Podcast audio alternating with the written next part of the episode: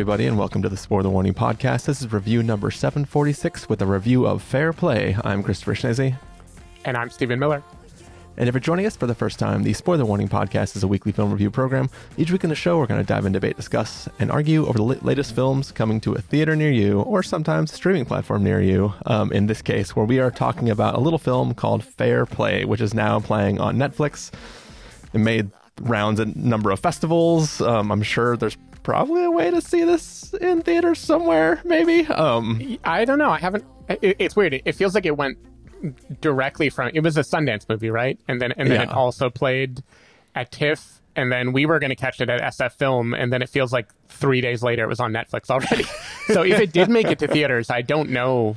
I don't know how, unless it was just a simultaneous. Um, yeah, I mean, release. It feels like they're throwing it at every festival in existence. So I'm sure if yeah. there's still a festival going on, like I didn't actually check, but it might be playing at Mill Valley Film Festival, or might have mm. played um because that was last week or something. Um, but. I think currently happening. Yeah, e- either way, uh, you can catch this at Netflix at home, and we're going to be talking a little bit about this film and letting you know whether or not it's worth catching at home. But before we start, Stephen, I just had a random question for you. Uh, sure. Do you think uh, these uh, analysts that work for the, I, I assume P M is portfolio manager, um, you know, if a portfolio manager gets a nice big old uh, a commission off of a sale, do you think they tip out to their analysts? No, I don't. I, I don't believe that tends to be how executives at any any place operate, unfortunately. I definitely was. That thinking, really would be nice. Yeah, like obviously I have no idea how the actual hedge fund world works, or how these relationships of like, hey, you're my analyst, go dig up all these numbers so I can make this call.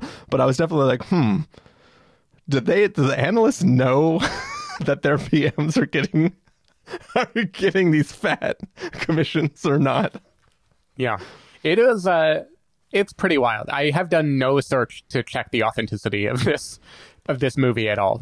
The only things that I know to be authentic are things like Miro becoming a unicorn. So, so they at least pulled in real headlines for the sake of uh, I, I don't know, making making it more lifelike. But yeah, power to the people, rise up, overthrow the P Ms. Not product managers, though. Those are good. Don't yeah, yeah, don't overthrow yeah. them. So those are totally great. Yeah. um.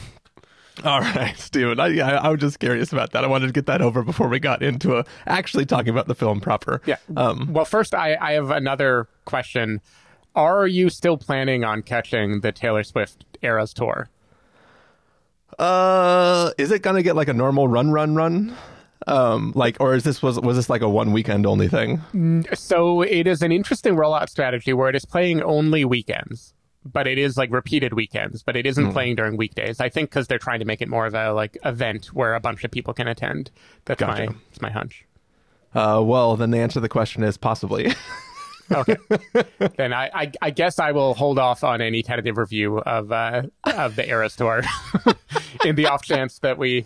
that we do talk about it in a later podcast.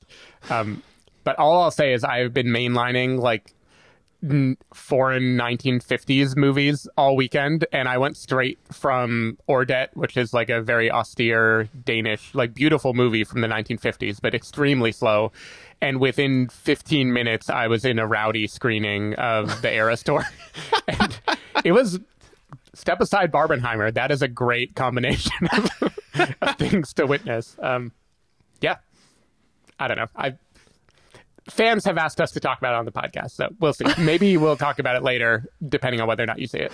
Yeah. I mean, it it, it might... It, I was supposed to see it last night, and then uh, fairly last minute, uh, you know, decisions were made to not see it. Um, so I, I do want to get out and catch it, and, you know...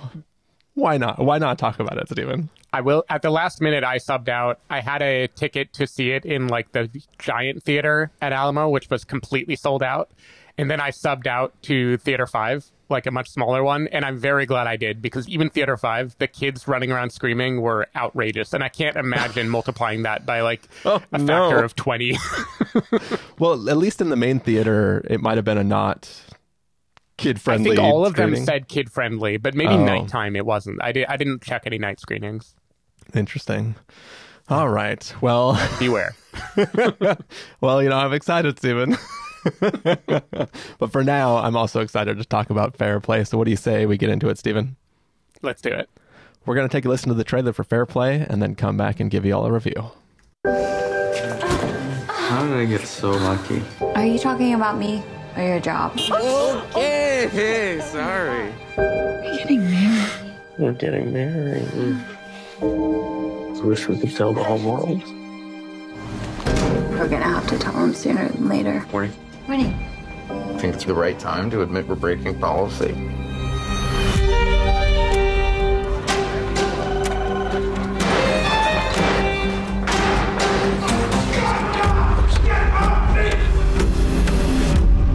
Taking over for Quinn. What? I overheard it on a call.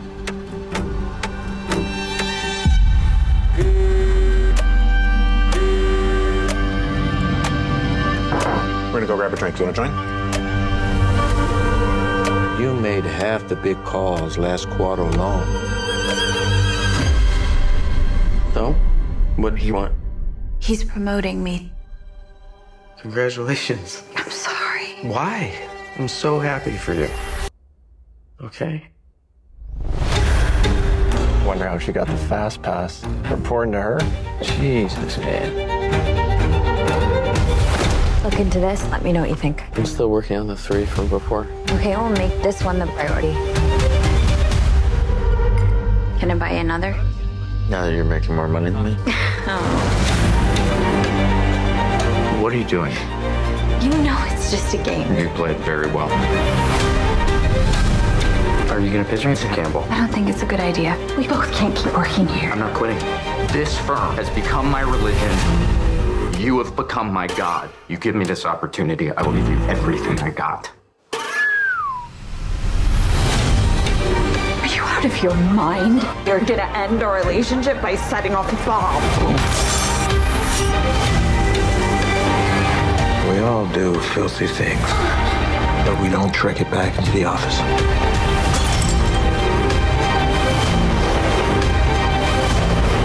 Why is it so hard to accept that I deserve that job? I never got the shot! This job, it's killing us.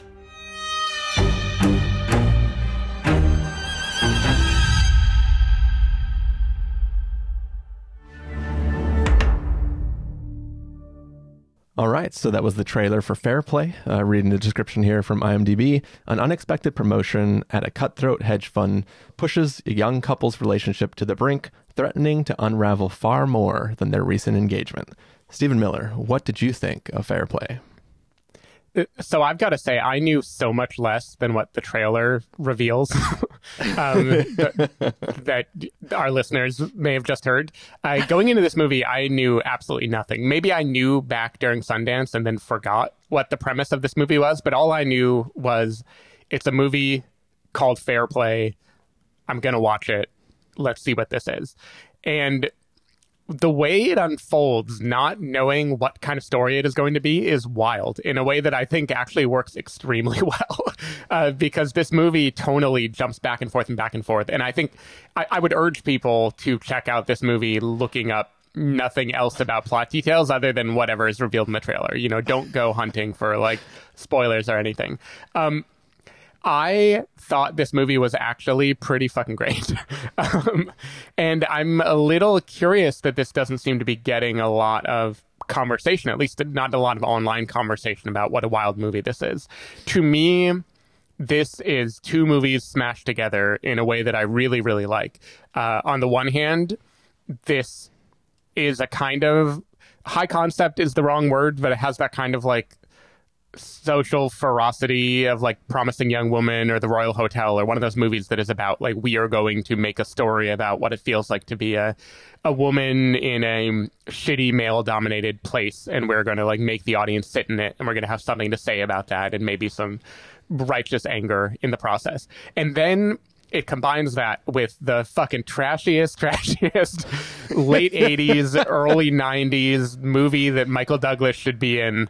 Um, just like it's billed as an erotic thriller, and I don't think it is, but I don't know what else to call it. Like the movie just mashes together like high and low in a way that I thought was really, really riveting and a lot of fun to watch and also challenging and disconcerting. And it like it winds in ways that I just never saw coming. And I like, I was not looking forward to it because I didn't know what it was. I was like, okay, fine. I'll I'll spend two hours in watching this movie so we have something to talk about on the podcast.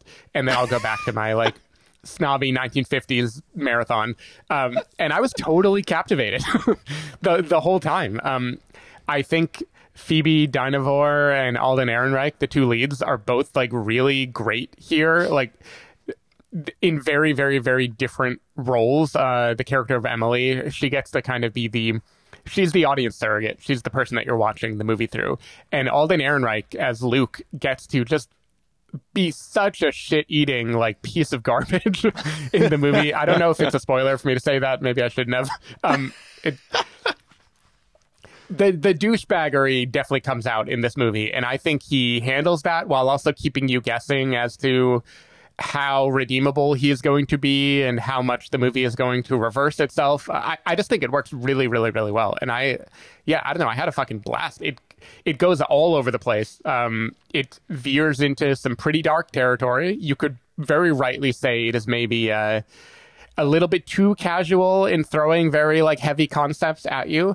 But I just thought it was such a like in your face experience that I I don't know, I walked away being really surprised and quite uh quite positive on this one. I'm really curious how you feel about Fair Play.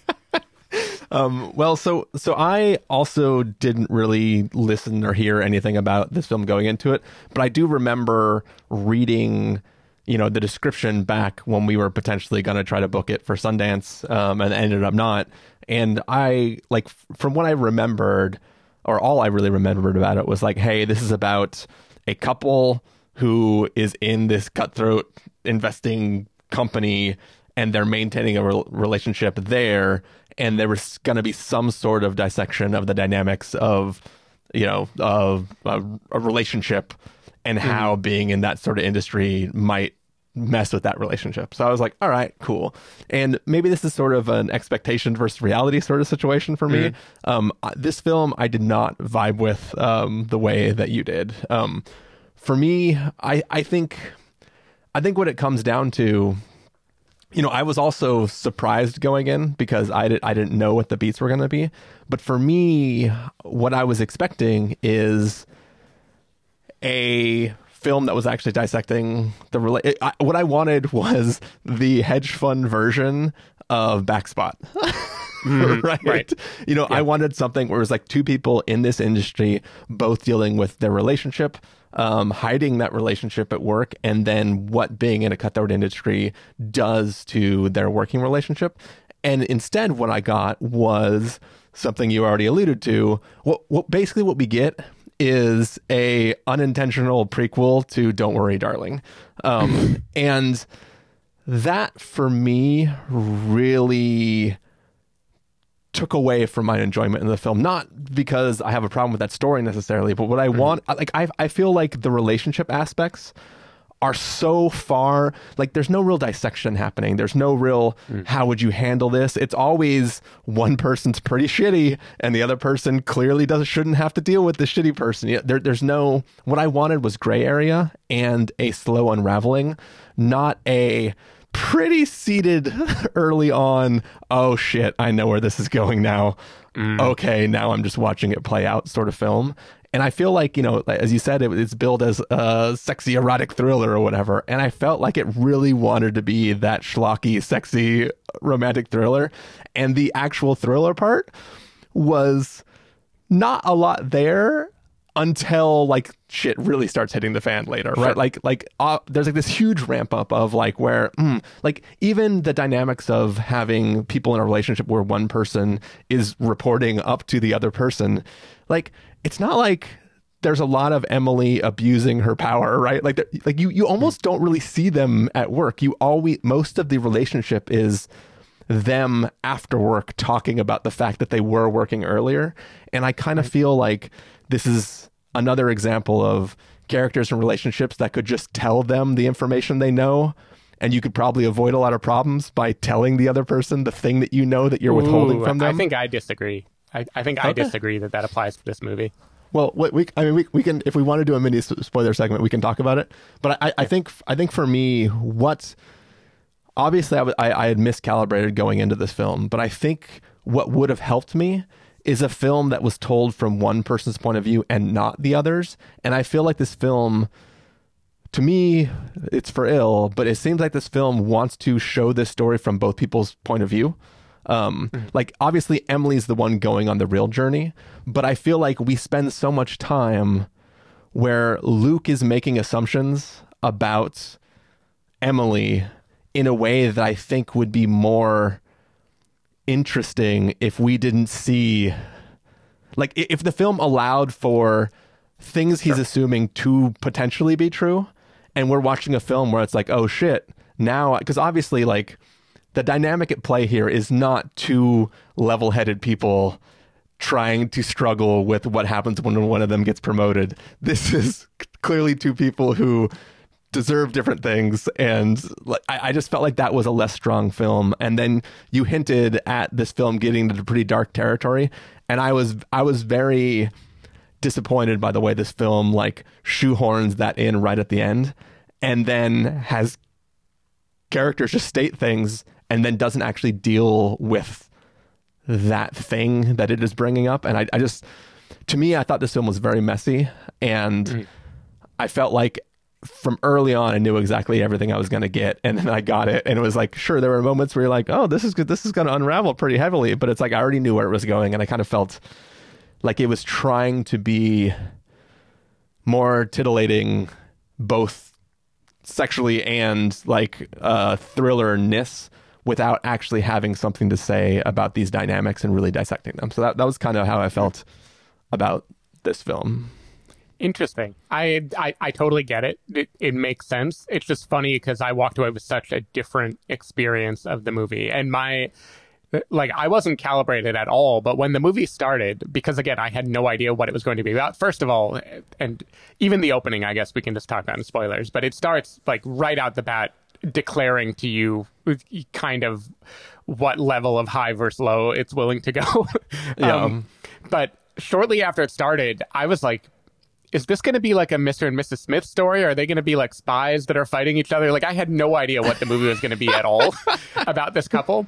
And so f- for whatever reason, for me, it didn't, it clearly is always following, or I guess it literally doesn't always follow Emily's point of view, but I would say like ninety percent of the movie takes place from her P O V, not Luke's.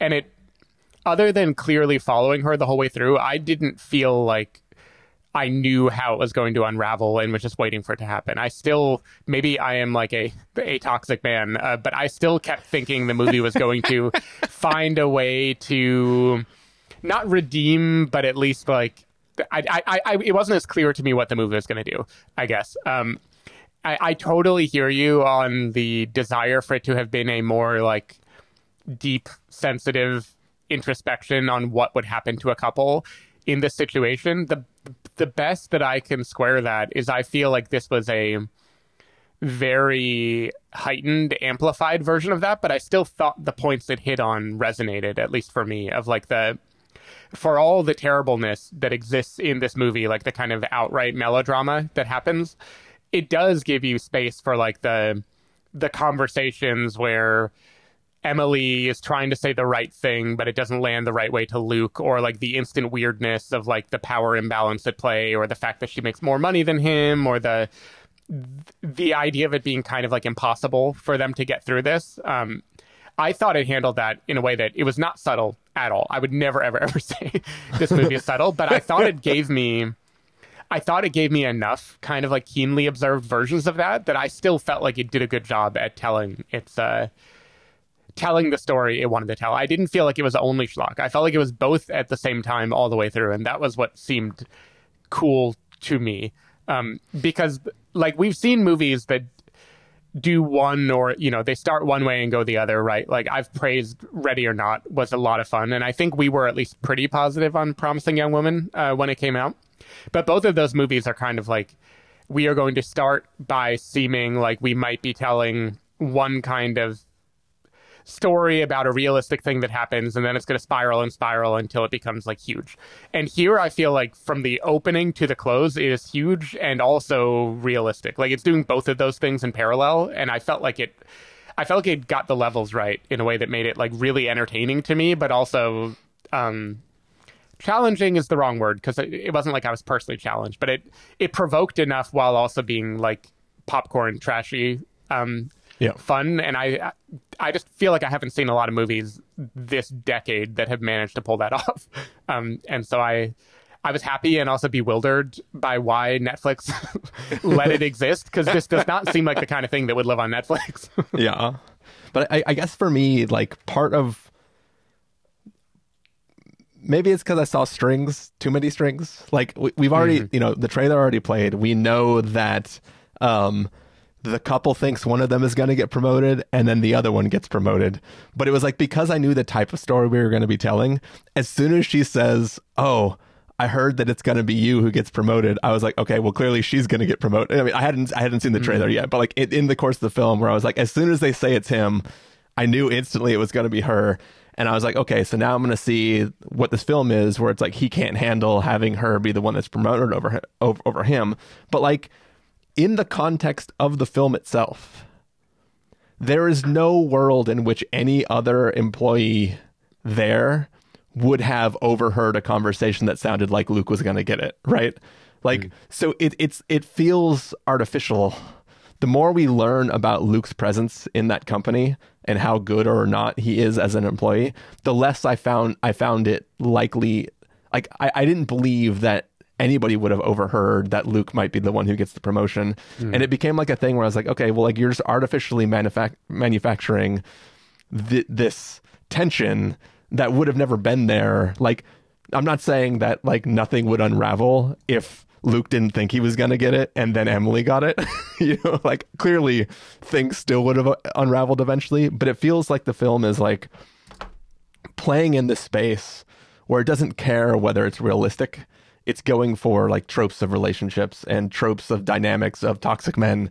And like, I, I know, I, I guess I didn't, I didn't buy it, I guess. I, I, that sounds silly. Like, but... to me, I, I guess we can talk, we should have a mini spoiler section, I guess. Uh, the, to me, the way information is doled out to us makes a distinction between what a peer or a bystander would think of how good everyone is at their job and what the bosses in the know would think.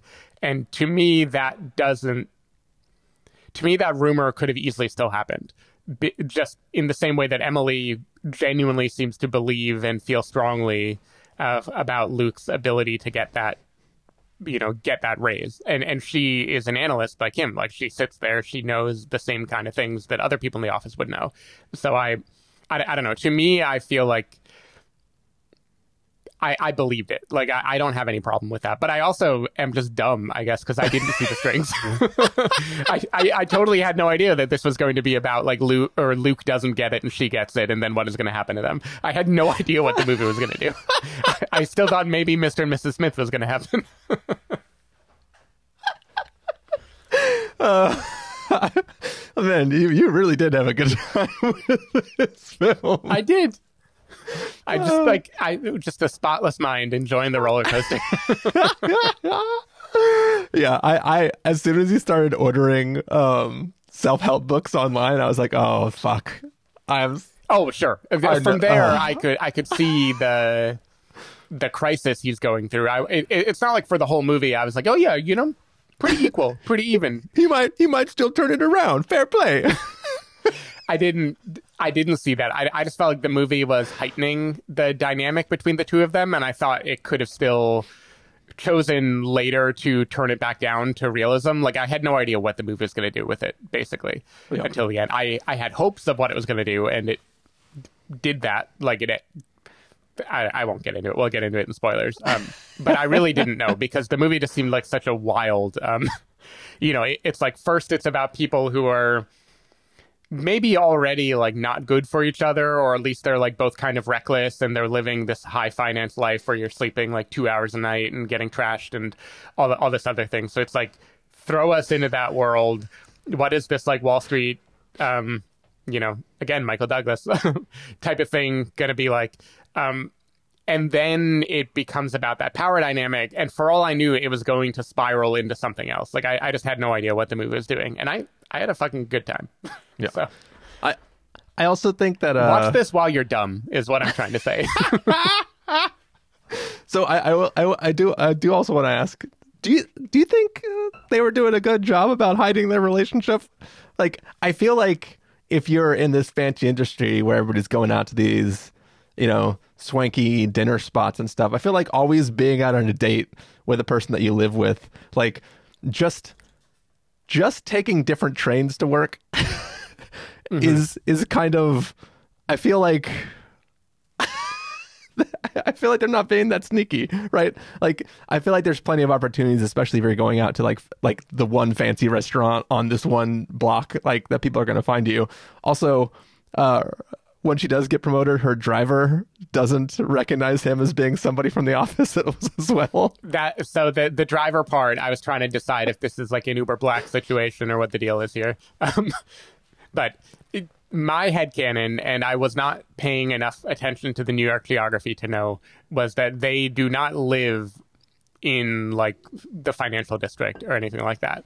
And so they are not, the places they would hang out are not the places that anyone would see them. That that was kind of my uh, my theory of the case, at least. They would I, hang out in this like totally different neighborhood that is like too unclassy or whatever for your typical finance bro to to be there. Oh, I, I guess I just assume that they are traveling to the fancy neighborhood, doing the fancy stuff, and then traveling mm. back. You know, when they're when they're going out at three a m to to have their fun party times. Um, mm. And I, I just assumed they were still doing that in the same areas as uh, where they were going. I mean, she knew what Pumps was. Yeah, that's true. the, this movie made me uh, made me tired, by the way. Between this and every fifties movie that I watch, people go out and they're like, the night's still young. It's only two in the morning. Like, people... I'm tired just thinking about that kind of lifestyle. the, isn't it fun getting old, Stephen? It sure is. All right. Um, any last thoughts before we get into our verdicts, our goodbyes, and then into spoilers?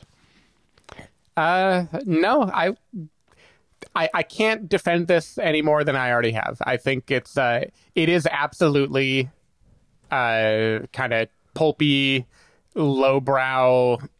Thriller, again, I think is the wrong word. I, I don't know what the right word is. It's a psychological something, but I think it pairs it with this kind of, um, I don't know, message about being a woman in a boys' club type industry. And I thought that combination was just really well executed, and it was bold. And I just, I don't have a lot of movies in any recent memory that I feel like stuck the landing on both of those things at the same time. So to me, this was just a...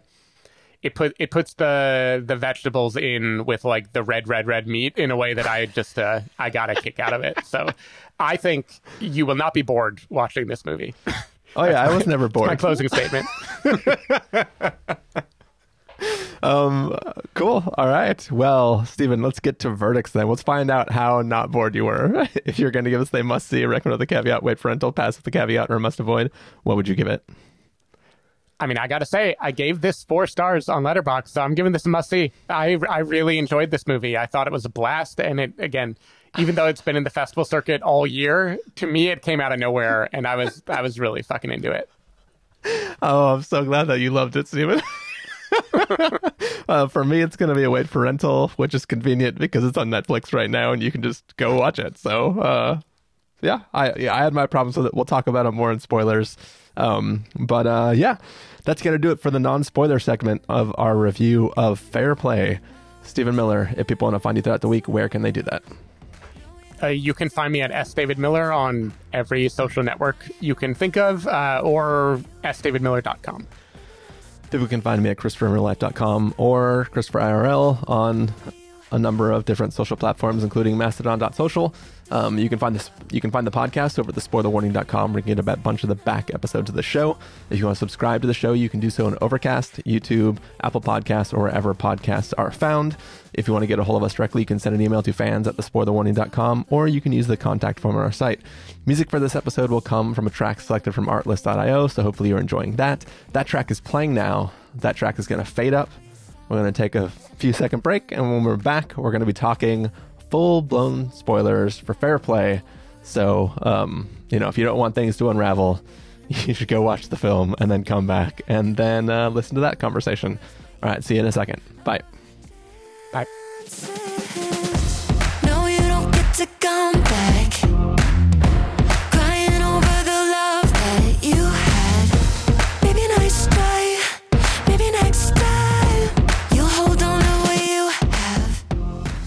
All right, we are back. This is the after part of our review of Fair Play. We are talking full-blown spoilers for Fair Play. Stephen Miller, where do you want to start? Whew. I, I guess I'll start with a uh, maybe relatively easy one. I won't start with like the most controversial thing, which is at the end, which I am already going to say I'm not well equipped to speak to, other than the movie was directed by a woman, and therefore I just have a little bit more trust in uh, how they handled it. Um, but first, you made a statement that this is one of those movies that if someone could just make both characters sit down and like say exactly what is on their mind, the the drama would go away. Or not the drama, the problem would go away. And I assume what you're talking about is Emily has spoken to Campbell, uh, Eddie Marson's character, who is like the big boss, who said in unequivocal terms, um, he does not like Luke. Luke has no future prospects here. He's been wanting to fire Luke for a while, right? Yeah. And so Emily knows that Luke has no chance at rising in this company, whereas Luke thinks he has a chance and is motivated to. And I assume that is what you mean, is if like Emily could have just gone to him and told him, hey, this is the conversation that happened, this is what I know, they could have played it differently. Is that what you were referring to, or is there something else? Yeah, so uh, before I fully answer it, let me back up even further and say, like, the other statement that I made, which is it's just tied, it's tied to this whole conversation, is just that, like, I don't I, I, never, I didn't buy that the inciting incident, which is, Luke, I heard a rumor it's going to be you, let's celebrate, and then you mm. can help me get promoted. And then, like, that whole thing that sort of sets everything in motion. And then him freaking out when it turns out that it's not him. The reason why I don't think anybody would have would have overheard something that it's going to be him is because everybody knows the big mistakes he's made. This is not just the boss hates him and doesn't like him. He was only hired as a favor, which other people might not know. But on top of that, he has made really bad bets. So he is not somebody who should become a P M at this company. Because, and it's not like those bets would be secret, right? Because like when she makes when she makes her bet, which pays off to make up for the bet that she made on his behalf, which was terrible, Uh, everybody in the office knows exactly what she did both times, right? The entire office knows, like, oh, you did that really shitty, you you made a really bad call, and then she comes back in the next day, and they're like, oh my god, you totally brought it around. Let's go to the strip club, right? So, right. Well, they know the P M. I don't know if they know the analyst that brought it to them. So you, because so, Luke, Luke's self-narrative, at least, when he's talking to Emily and what Emily believes when she is pitching Campbell on Luke being a great person to get a raise, is he's made a ton of really good bets to Quinn and like pointed to examples. And the, I think the point of the movie is like it's it's easy to be biased toward only the good things that you can brag about and then have a rationale quote in your own mind behind why the bad things didn't happen. But, and I totally buy that no one who isn't the manager would have that like clarity of where did this come from? How are we evaluating people? But you really think that when he fucks up, he doesn't go home and tell her? Like I, I, I refuse to believe that she wouldn't know, even if it isn't spreading outside of who his, his P M was. I mm-hmm. feel like when he's super depressed when he comes home, she'd be like, oh, shit, what happened? Oh, that's right. Your boss made a bad call. So, like, you know, I, I feel like maybe he, I mean, maybe he's been lying because he is a toxic guy and he's been lying the whole time. But I feel that like she she would know one way or another that he was part of really bad calls that were made. And it wasn't like he was coming home and saying like, man, freaking my boss is so terrible. If he would have not been there, I would have made the right, like, you know, like it's it's not like he's spinning that. He's like, shit, we were part of this bad thing. You know, I'm sure he was like, we're in the doghouse now because we made this big mistake and stuff like that. So it's like, to me, I was kind of like, oh, you should have known that he wasn't a candidate for this role based on yeah, just the relationship but, that you have. But I just remember, even when some of that criticism of him happens, his narrative, which again can be can be toxic, it can also just be like the self-justification of everyone in, in their own mind has a reasoning behind it. He was convinced, or at least he told Emily, like, they're making me take the fall for his boss, I think Quinn's bad bet. Like, in his mind, those big examples of failure were not him, and like he was the fall guy for it. Whether true or false, I'm gonna, I just totally would believe that a group of people in the office could be deluded into thinking this guy who seems to have a lot of bravado or whatever is doing great because he brags about when he wins and the losses get absorbed by the P M. Like, that, to me, that would be a totally believable situation. And it kind of ties in with the whole, just like everyone in the office, uh, you know, because they're misogynistic assholes, they don't believe Emily earned her spot. They're like, how the hell did this person get this? You know, she must have fucked the boss. And that's because there isn't transparency, right? Like, they don't know what the actual bosses know, which is Emily is like amazing and has yeah, made a lot of really good calls. Because that, yeah, because that transparency just doesn't exist in that environment. Like, for the people who are trying to fight each other to the top, basically, yeah, yeah. It's all perception. That that's my answer for that. So, so, so I'll concede that, um, and then I'll get back to the question you actually asked me, which is like, do I think that things would have been better if Emily was just like, look, it was never going to be you. The boss actually has this thing out for you, and he is actively hurting your progress at this company because he just doesn't like you. And this is a problem. And like, when, when she says, like, by, by going out of her way to say that she's trying to help him get promoted, even if she actually is, maybe she's trying to like make the boss come around on him, mm-hmm. but it really feels like she just doesn't want to have that conversation with him. And once again, I'm not I'm not blaming the victim here. I'm not saying that like she brought it on herself. I'm saying that like just characters should just say like, look, this is this is the honest to God truth, is the boss hates you. The only reason he hasn't fired you is because it's a favor to somebody else. He will never promote you. You like I will do what I can to protect you, but I don't think promotion is in your future. How do we want to handle this? Because like, you know, and it could still be like a thing where like that turns into, well, fuck him, you should quit the job too, because like, obviously we don't need them. And then the relationship could still unravel because she's like, well, I just made P M. Why am I going to quit this job because he hates you? Like, you mm-hmm. can get your own, like, it, it could still unravel and do all the things this film wants to do. I just feel like that's a pretty vital piece of information that this person, and at that point, too, they're still in love, right? Things haven't unraveled yet. She's worried about things unraveling because she got promoted when she told him he was going to get promoted. But I feel like just getting, like, it, it is a live hand grenade where she's already pulled the pin and she's just holding the little lever.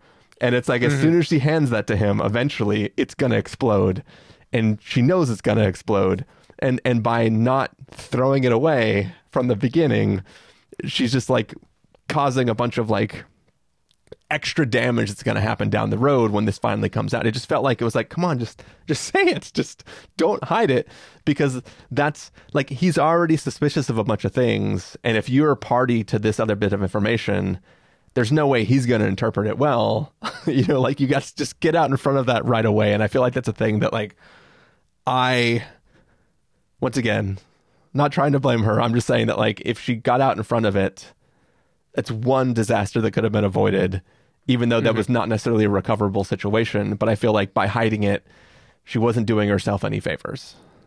Okay, so I understand. And I, for the most part, I agree with you. To, to me, my understanding of your criticism when you said it before, usually when you say this would be solved if people just said, you know, said the thing to each other, usually when we say that, it's like, and why didn't they? You know, is an underlying part of it. And the reason they didn't is because the movie needs them not to. Yeah. In this case, I think it is one hundred percent believable why she wouldn't, right? Um, yeah. Oh, yeah, it's believable in this case. Yeah, yeah. yeah. I, yeah. I, so, I so didn't mean was, to imply that, was that it wasn't. Mostly, that that was mostly what I wanted to talk about. I do think, and you already made it clear, it isn't clear that it would have worked out well. either way. I do think, like, if I were their, you know, um, couples therapist or something, I, I would have also advised just rip off the Band-Aid, say it right at the beginning. But you can totally imagine, too, right? Like, he's already hurting because she got a raise. If she immediately came back and, like, kicked him even further, what is that going to do to him? Like, you can totally see, for perfectly, quote, good reasons, why someone would be like, let me, let me not, you know, the, the big boss is an asshole, but he can't, you know, he can't argue with results. So let's see, because I, because at this point, she thinks Luke is still great. And, like, maybe she has doubt now because Campbell said negative things about Luke, but she also isn't, like, that personally, she hasn't experienced his recklessness yet, basically. So yeah. I... I agree that in any kind of relationship, it would be better to just say the thing straight up. But I can also imagine a million ways that he would have responded badly and would have thrown a pity party, and it would have been, like, even worse at the beginning. And if she believes there is hope of him doing better, and then at least, like, then she can break the news to him after he has a win. And it's like, okay, you really deserved it. They still didn't do it. I'm going to lay it out. Here's what the people have been saying. Yeah. Um, I, to me, and you're not arguing with it, I just think it makes so much sense that I can't really fault the fact that it didn't happen. And, and, and yeah, it's totally realistic that people in a relationship would act that way. I'm I'm less complaining about the film and more complaining about the couple. Yeah, you yeah. know, because to me, to me, if you're holding a thing which later can be wielded as a weapon, you should, you know, it's a uh, uh, nuclear disarmament or whatever, right? It's mm-hmm. like it's like, hey, let's bury this in the ground and explode it now so that we're not tempted to fire it later on. Um, it, it, yeah. it, it's like a thing where it's like, and it does, it comes out later, right? In the middle of a big heated argument, it's like, he doesn't even like you. He wanted yeah. to fire you. And it's like, if you would have just had that conversation already, that would be gone, and you can't weaponize that information. And it's like, True. it's... Though then... Of course, things are far more heated when it comes out, but we saw what his actual response is when it happens, is to do the absolute worst thing and think that he can push it. So she knows him well enough that she was maybe trying to protect him from himself. Now, we don't know if Luke, prior to these events, would have behaved that way, gone down on his hands and knees and begged, yeah, you know, know, or tried. But from the advice he gives her, it kind of seems like he maybe would have. um, so I, ba- basically, she might have known something that we didn't know at the time that she withheld the information, which is that this guy, like, he's got a cockiness to him that she knows would backfire against Campbell, but she doesn't hate him for yet, basically. I mean, he sucks. He sucks all the way through. But I think she suck. can love him and still know some of his flaws and want to protect him from himself in that, in yeah. that moment. Uh, so so I, I do want to, before we start to get some of the heavier stuff, I do want to say one more thing about, like, the, the money differential in this race, relationship.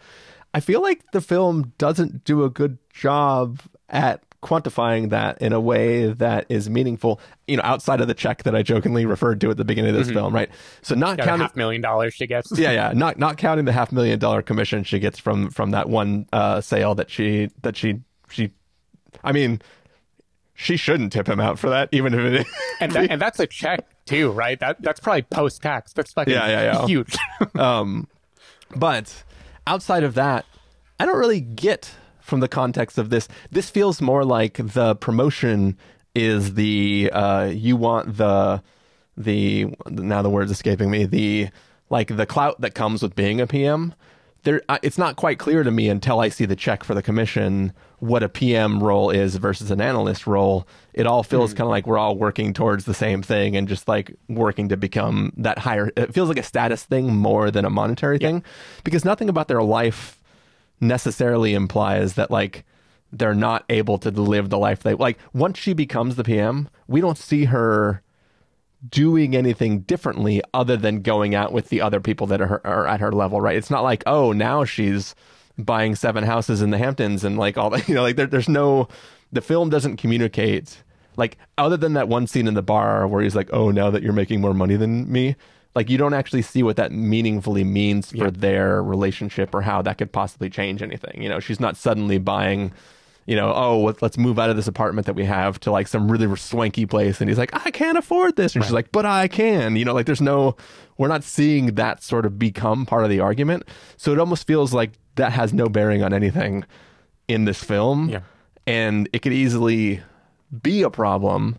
But this film is so wanting to have him be wildly toxic on his own without needing anything to be the thing that is inciting it, other than the fact that she was promoted.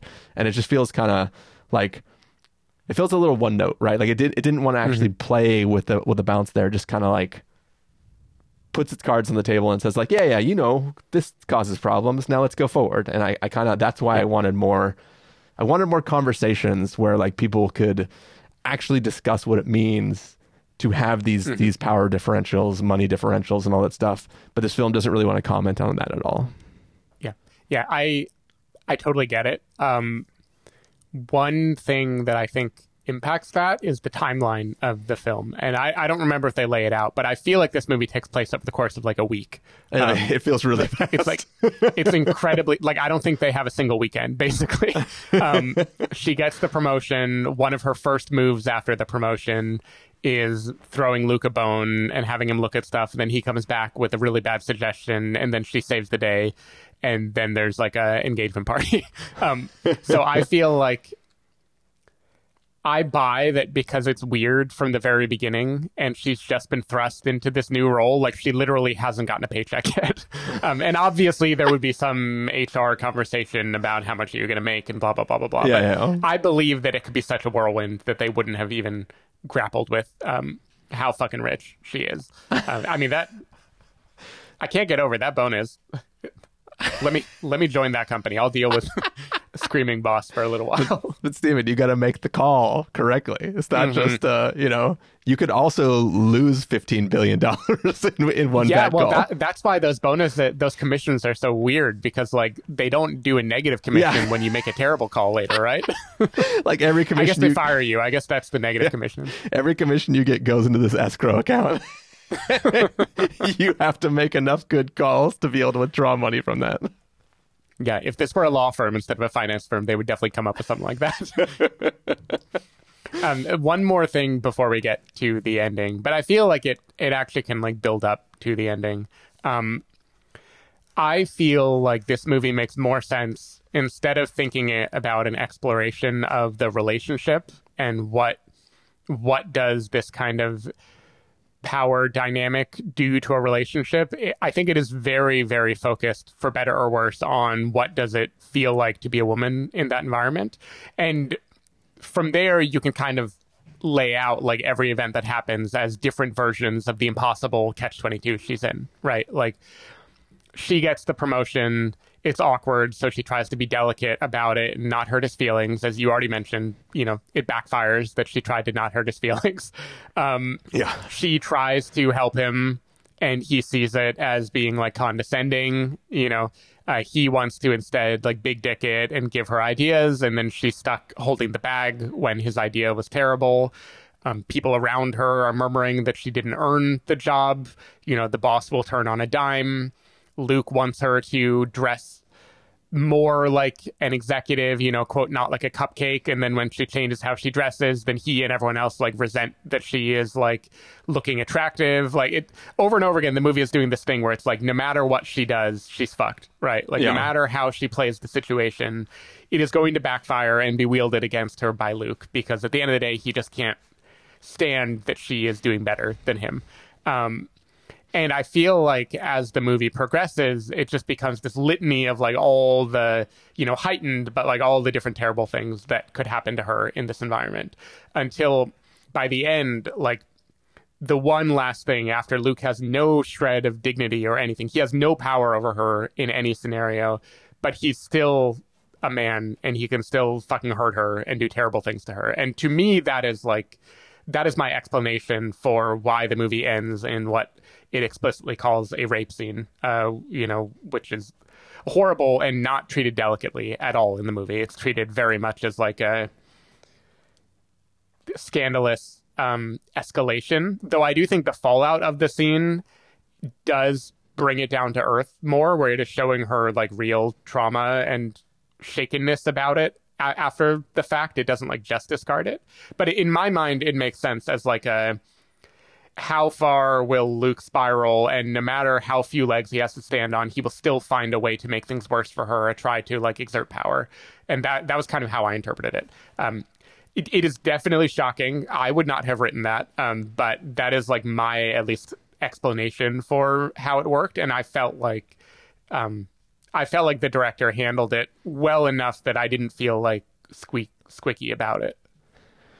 Yeah, the, the I guess this, the the squeakiness that I got from it was the way it was like, in case you didn't see what I did there, I'm going to have the character state it in this other scene, and then it's gone.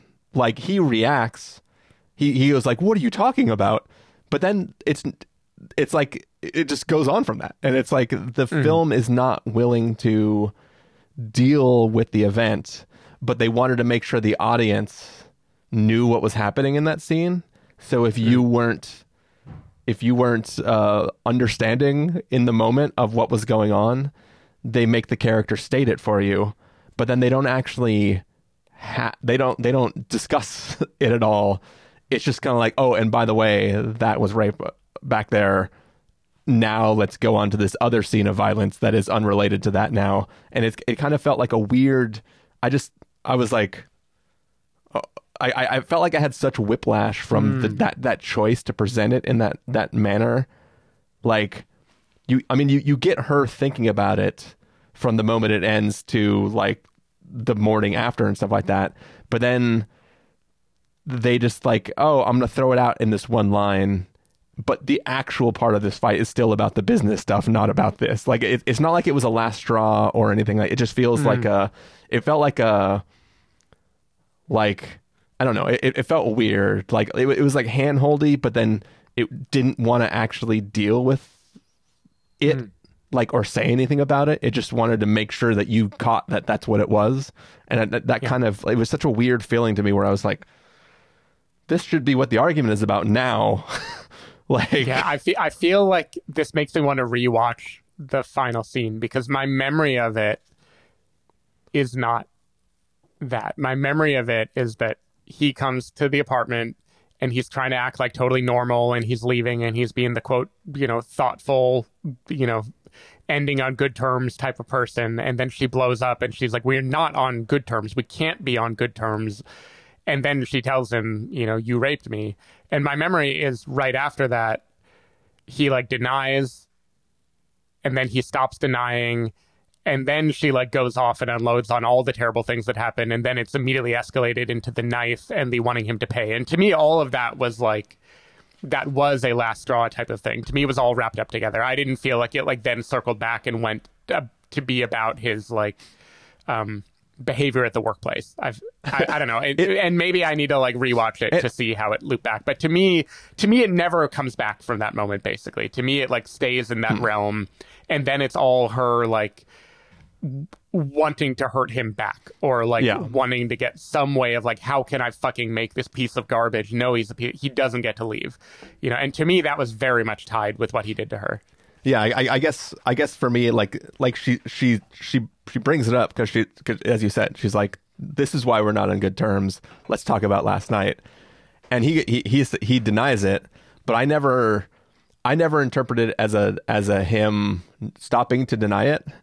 It just seemed like it's, it, it just, it, it snowballed over the one event and just became about everything. And I guess mm-hmm. that, like, to me, to me. him crying and bleeding for her is not him acknowledging what he did. Right. And I mean, she does quite literally make him acknowledge what he did in the like pleading, but it's under threat of knife. So it isn't necessarily yeah, a, yeah, you know, yeah, an honest apology. Yeah. But, but it, it, it just feels like there's, it feels like what she did was assert her own power over him. It was like she mm-hmm. had power the entire time, but now she literally like took mm. everything for, and it, it, it felt like more like a it felt more like a fuck yeah, like you're supposed to cheer in a theater, not a actual definitive he learned a lesson from it mm. kind of situation. Oh yeah, I don't I don't know that he learns a lesson. I I kind of think the movie wants to end with I don't give a shit if he learns a lesson. I just want him to not walk around the world feeling like a winner. Oh, maybe maybe, um, maybe I just interpreted her like, now wipe up your blood and get the fuck mm-hmm. out, and like the way she's breathing mm-hmm. I feel like is a triumphant moment for her. Oh, and yeah Yeah, I, I think I, it is. I think it's more like, I think the way she should feel is when you nearly avoid a car accident where like mm. you you just almost died and you're like still trying to figure out what just happened and you're like, oh shit, I could have died just now. And instead it's like, uh, yeah, I owned him.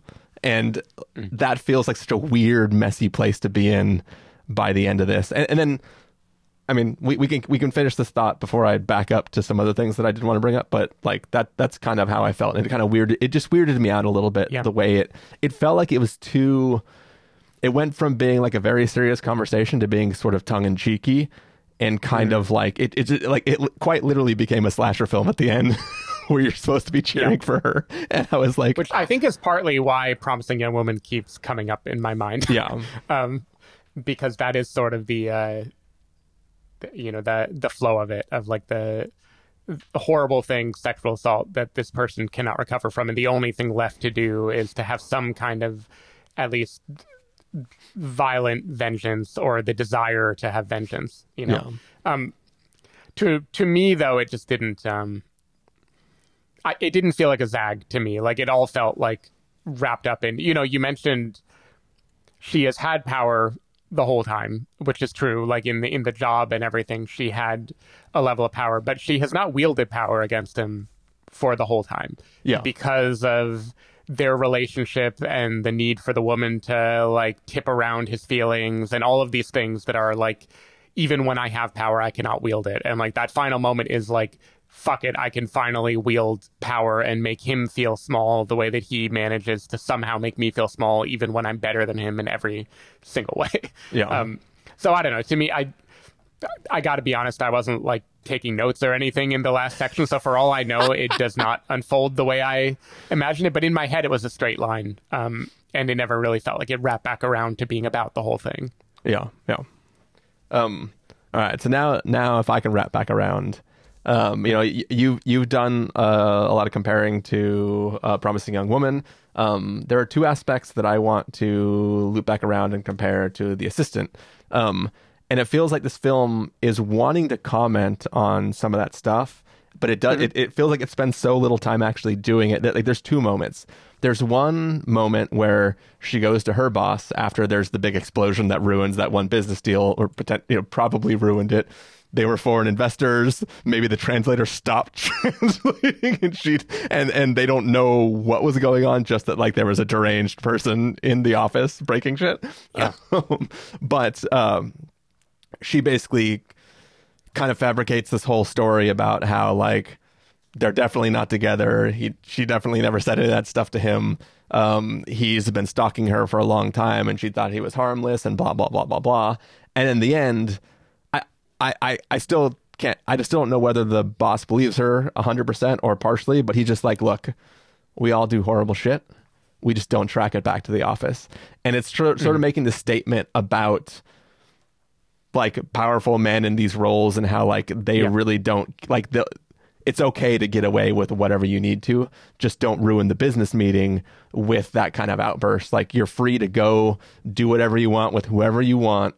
And you'll never be in trouble for it as long as you keep making the deals and stuff like that. And it seemed like yeah. it really wanted to make this statement about like, yeah, it really is a man's world. And here's how gross it is in this world. And it's kind of like they're, it's the equivalent of them like covering up and getting rid of the bodies that, you know, yeah. due to like her hitting somebody with her car or something like that. Right. It's kind of like yep. it's making the statement. And then there's another similar scene where it's like at the end of The Assistant, there's like another girl coming in and showing her headshots and stuff like that. And this film does that exact sort of shot where it's like, mm-hmm. here's the new girl that is coming in as her role. And she kind of sees who her new analyst is going to be. And obviously she's going to be like, this girl is me.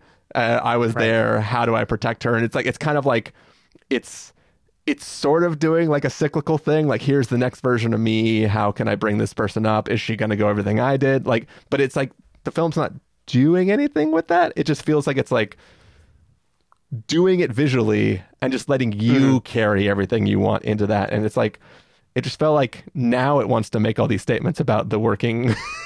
Cause yeah, well, I mean, I've, I've so The Assistant I thought about too, I guess, but since I said Royal Hotel, I didn't want to just go too kitty green about it.